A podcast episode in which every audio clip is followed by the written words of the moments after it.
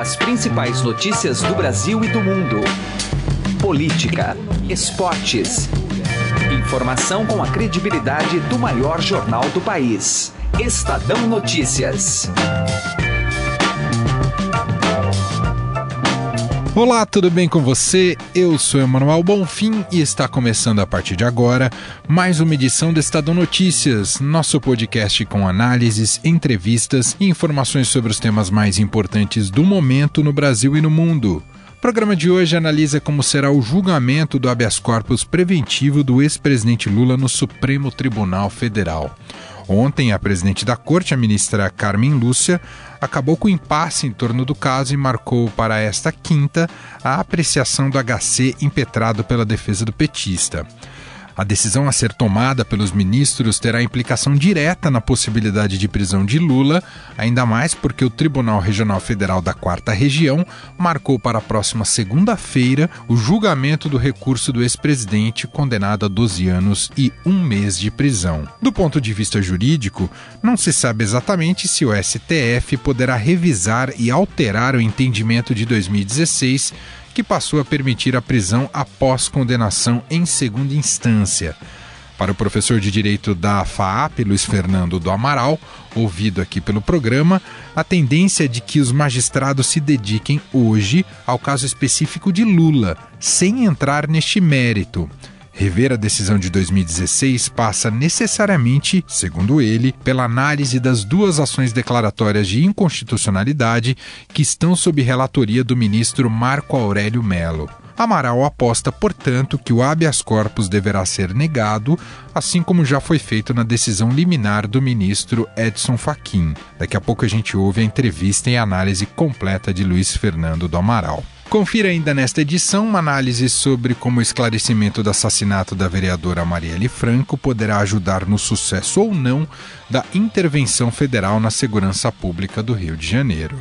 Você pode ouvir e assinar o Estadão Notícias tanto no iTunes quanto em aplicativo para o Android e também pode nos seguir nas plataformas de streaming Deezer e Spotify. Nas duas é só procurar o nome do programa no campo de buscas e passar a acompanhar todas as nossas publicações. Mande seu e-mail para o endereço podcast@estadão.com. Ouça e participe. Estadão Notícias. Ministério da Cultura e Associação Tuca apresentam a temporada 2018 da série Tuca Concertos Internacionais. Nomes como César Camargo Mariano e Brian McKnight. Orquestra de Câmara Concertgebouw e Sarah Chang. Diane Reeves. E Brentford Marsalis compõem a temporada. Garanta já a sua assinatura. Ligue 2344 1051 ou acesse tuca.org.br. 100% da bilheteria é revertida para o tratamento de crianças e adolescentes com câncer. Lei de Incentivo à Cultura, Ministério da Cultura, Governo Federal, Brasil, Ordem e Progresso. Estadão Notícias.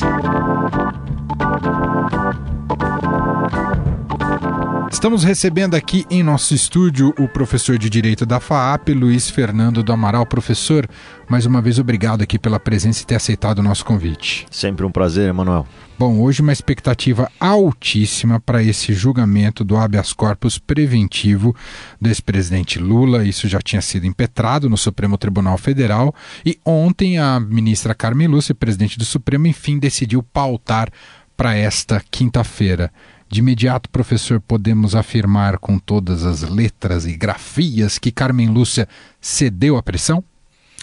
Veja, eu acho que é importante é, que se faça a apreciação desse habeas corpus, porque é uma, uma questão que vai ficar é, pressionando o Supremo né, e que vai nos trazer uma série de consequências em matéria política. Né?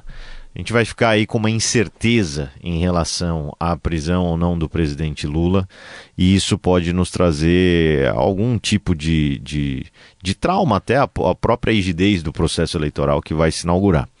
É, não me parece que seja propriamente ceder à pressão, né? Me parece que aí você tem um habeas corpus que tem que ser analisado. Eu acho difícil, inclusive, uma opinião pessoal, mas eu acho difícil que neste HC, por ter efeitos pessoais em relação ao presidente Lula, que se faça uma mudança no plenário do entendimento que se fez lá atrás na liminar concedida naquelas ações que questionavam a possibilidade de prisão em segunda instância ou após a decisão de segunda instância. Né? Acho até interessante o senhor explicar bem isso para o nosso ouvinte tecnicamente, professor, porque passa a sensação que ao o plenário analisar o HC, necessariamente ele vai entrar no mérito do, da prisão após condenação em segunda instância. São coisas que estão interligadas, mas que serão julgadas de maneira separadas, é isso? É que, na verdade, é o seguinte: existem duas ações com o ministro Marco Aurélio é, que buscam ali questionar a constitucionalidade da prisão em segunda instância ou após decisão em segunda instância. Essas decisões que, das ações que estão nas mãos do ministro Marco Aurélio, elas têm, por ser um controle de constitucionalidade, elas têm um alcance geral. No caso do HC é, do presidente Lula é um caso específico para a situação do ex-presidente. Quer dizer, não tem vínculos para todos os tribunais. Exatamente. Não é uma. Dec... E isso fica ainda mais delicada a situação do Supremo, porque uma vez decidido nesse HC, em tese, isso não se aplicaria imediatamente aos demais casos. Por isso que, a meu ver, a, a questão aí imagino que, que vai ser esse o deslinde do caso, é colocar em julgamento para evitar a incerteza, porque a incerteza é muito ruim, tanto da perspectiva do próprio ex-presidente como da sociedade como um todo do processo eleitoral. E duvido aí que os ministros façam uma revisão na jurisprudência lá, ou naquela decisão propriamente de 2016, no sentido de agora evitar a prisão do ex-presidente. Não me parece que esse seria o caminho. Pode até ser que mude, que é o, o, Supremo Tribunal Federal, mude o entendimento de 2016 ao apreciar essas ações que estão para ser pautadas e que estão nas mãos do ministro eh, Marco Aurélio Melo. Né? Mas não acredito que no HC em questão isso vá ser alterado. E no HC em questão, então, só para a gente entender, o que será levado em conta, propriamente dito, professor? Veja, eu entendo que, como a discussão aí é um HC preventivo no sentido de evitar a prisão né, nos moldes depois da condenação em segunda instância, portanto, depois do julgamento pelo TRF4 dos embargos de declaração que estão pautados agora. Sim. É, então, eu imagino que a, o efeito dessa decisão é, seja pura e simplesmente é, evitar que o presidente seja preso, é isso que eles estão pleiteando, tá. mas eu imagino que o Supremo, mantendo a sua posição para esse caso específico, é, admita, portanto, que o presidente venha a ser preso depois desta decisão. É, o que, que eu quero dizer com isso? O seguinte. O caso específico do presidente ele é importante não apenas para ele, mas para todo o processo político, para o próprio tribunal e uma eventual revisão no sentido de voltar a ser é, proibida, digamos assim, a, a prisão é, após a decisão em segunda instância, me parece que só se dará pela apreciação das ações do ministro Marco Aurélio. Então o senhor apostaria que hoje os ministros devem uh, rejeitar o habeas corpus. Mantendo aquela Mantendo posição e entendimento anterior. De 2016. Exatamente. Bom, por falar no TRF4, está marcado então o julgamento dos embargos de declaração na próxima segunda-feira. Uh, caso o tribunal rejeite tudo que a defesa do ex-presidente Lula colocou ali, né, contra-argumentou com relação à decisão, caso isso seja rejeitado por unanimidade, em tese, tudo bem que a gente tem que esperar hoje a decisão do Supremo, mas em tese o ex-presidente poderia ser preso tão logo, é isso? Exato, professor? pelo entendimento do STF, sendo mantido esse entendimento de 2016, a partir do julgamento desses embargos de declaração, não existiria mais nenhum recurso para aquela turma do TRF4 e, portanto, já teríamos ali consolidada uma decisão em segunda instância capaz né, de levar à execução provisória da pena. Muito bem. Só para a gente concluir, uh, a gente está acompanhando que o clima está muito complicado dentro do Supremo Tribunal Federal, está difícil e difícil também entender de que maneira o corpo do Supremo tem, qual caminho ele pode tomar e tem gerado essas inseguranças jurídicas. Por mais até que o senhor eh, tenha nos dito que tecnicamente, em tese, esse HC hoje seria rejeitado. Eh, não seria surpreendente se o Supremo encontrasse na cartola uma decisão uh, diferente, inusitada no dia de hoje, a gente tem que ter essa resguarda, professor, diante do clima que se vive no Supremo Tribunal Federal? Infelizmente, eu acredito que sim. Quer dizer, eu vejo que a mínima coerência seria manter o entendimento de 2016 eu já acho, é, e, e eu, eu nem sou a favor do entendimento de 2016. É bom, é bom senhor dizer né? isso, é, é importante.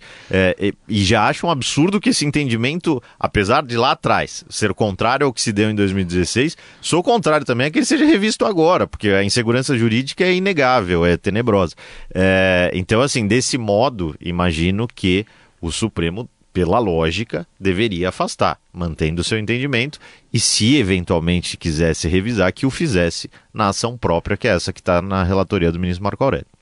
Luiz Fernando Damaral, professor de Direito da FAAP, gentilmente veio até aqui o nosso estúdio para esse bate-papo para explicar um pouco da situação jurídica aí desse habeas corpus. Será julgado ainda hoje no Supremo Tribunal Federal e isso tem uma repercussão tremenda, inclusive para a semana que vem, inclusive para o futuro do ex-presidente Lula, que a cadeia está cada vez mais próxima dele. Muito obrigado, viu, professor? Eu que agradeço, Emanuel. Direto ao assunto, com José Neumann e Pinto.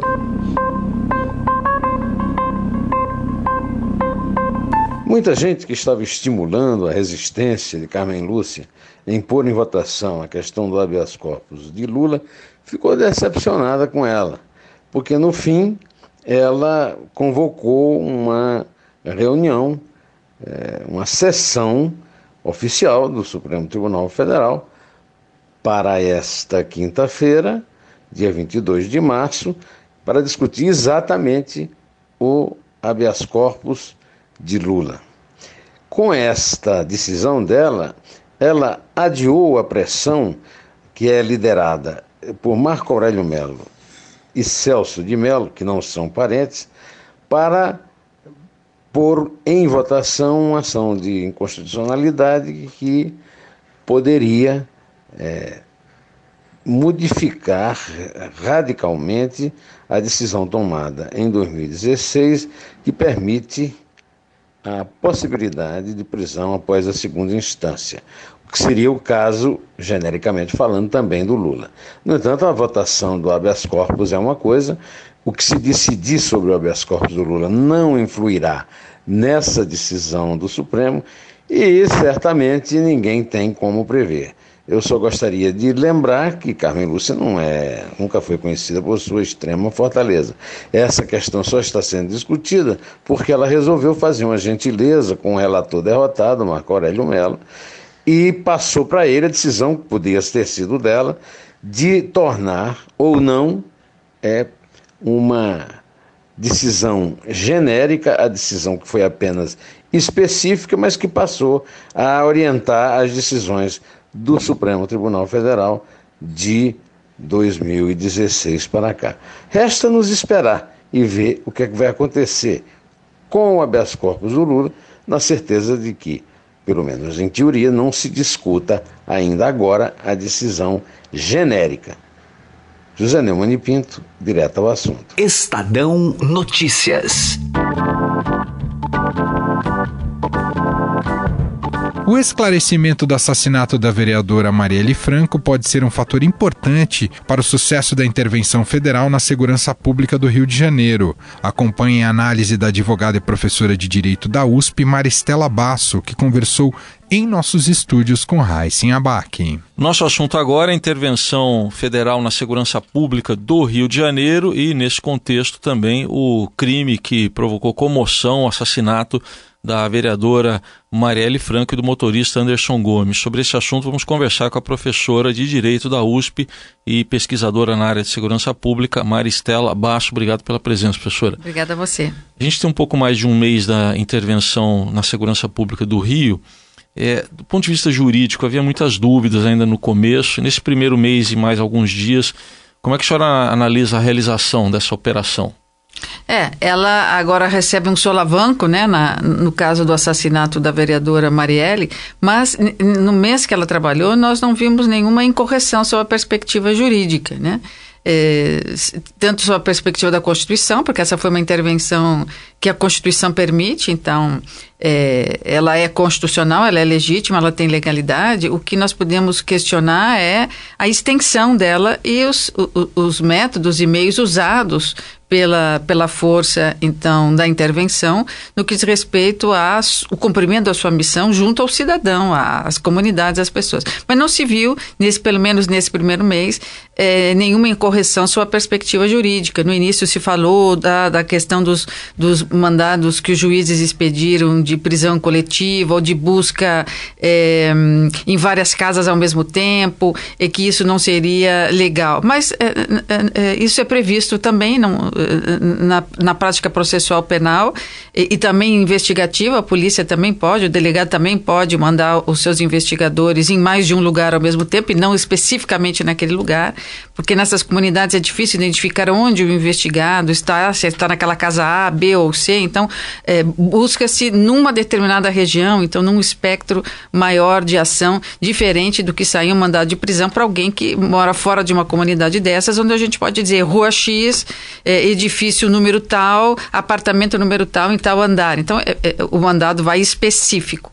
Mas não se viu, é, além dessas pequenas é, discussões que apareceram no início contra esses mandados é, coletivos, nenhuma outra é, discussão jurídica. eles estão trabalhando dentro da ordem da legalidade. Agora, pegando o caso específico e, e que provoca uma comoção, né, da assassinato da vereadora Marielle, do motorista do Anderson Gomes também. Até que ponto a investigação pode eh, ser decisiva para o próprio sucesso da, da intervenção?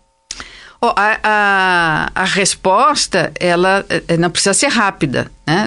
Logo encontrar alguém e dizer, ó, oh, foi esse que matou, esse é o responsável, o mandante pela execução da vereadora e seu motorista. A, a investigação tem que ser consistente, ela pode demorar, mas ela tem que chegar num resultado certo, né? É, é isso que se espera. E isso é muito importante para a intervenção. Por quê? Porque esse golpe contra a democracia, contra o Estado de Direito, contra essa força de intervenção, é, foi um golpe. É, inaceitável pela população. Quer dizer, como nós vimos a população na rua, não só no Rio, mas em várias cidades do Brasil e em vários lugares do mundo, significa que a população eh, não aceita mais crimes como esse, não aceita mais a violência. Então, se a Força Federal está lá para coibir essa violência, é preciso que ela dê uma resposta. É muito difícil nesse caso, porque existem muitos suspeitos. Muitas vezes a pessoa que é assassinada, que é executada, quando se passa a investigar a vida dela, é, se chega a, a, aquele que estava ameaçando, aquele que estava pondo em risco a vida dessa pessoa. No caso da, da, da vereadora, essa investigação é, ela é muito difícil, porque ela não tinha alguém que estivesse ameaçando especificamente, ela não recebeu nenhuma carta, nem um e-mail, nem um telefonema que pudesse chegar àquela pessoa, àquele grupo, ou seja, ela, ela, ela pode ter sido executada por qualquer um, qualquer um significa qualquer milícia, e nós temos mais de 200 milícias no Rio de Janeiro. Quem são essas milícias? Ex-policiais, aposentados ou que deixaram por alguma razão a corporação, apoiados, acobertados por policiais em exercício. Nós temos mais de 200 milícias eh, eh, infiltradas nessas comunidades. Nós temos três facções importantes né?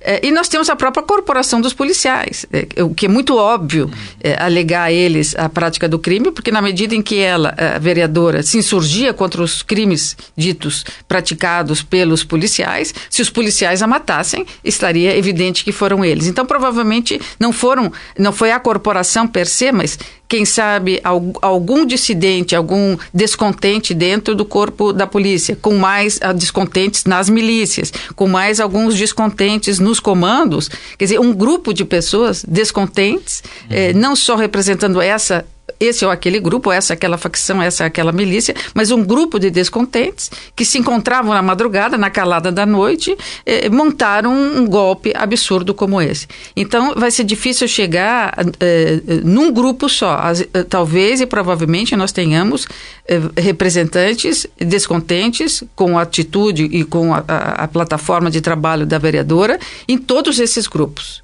Para a gente concluir, professor, até pela sua especialidade, só tem um olhar um pouco mais apurado para algumas coisas do que cidadãos como uhum. nós aqui. Uhum.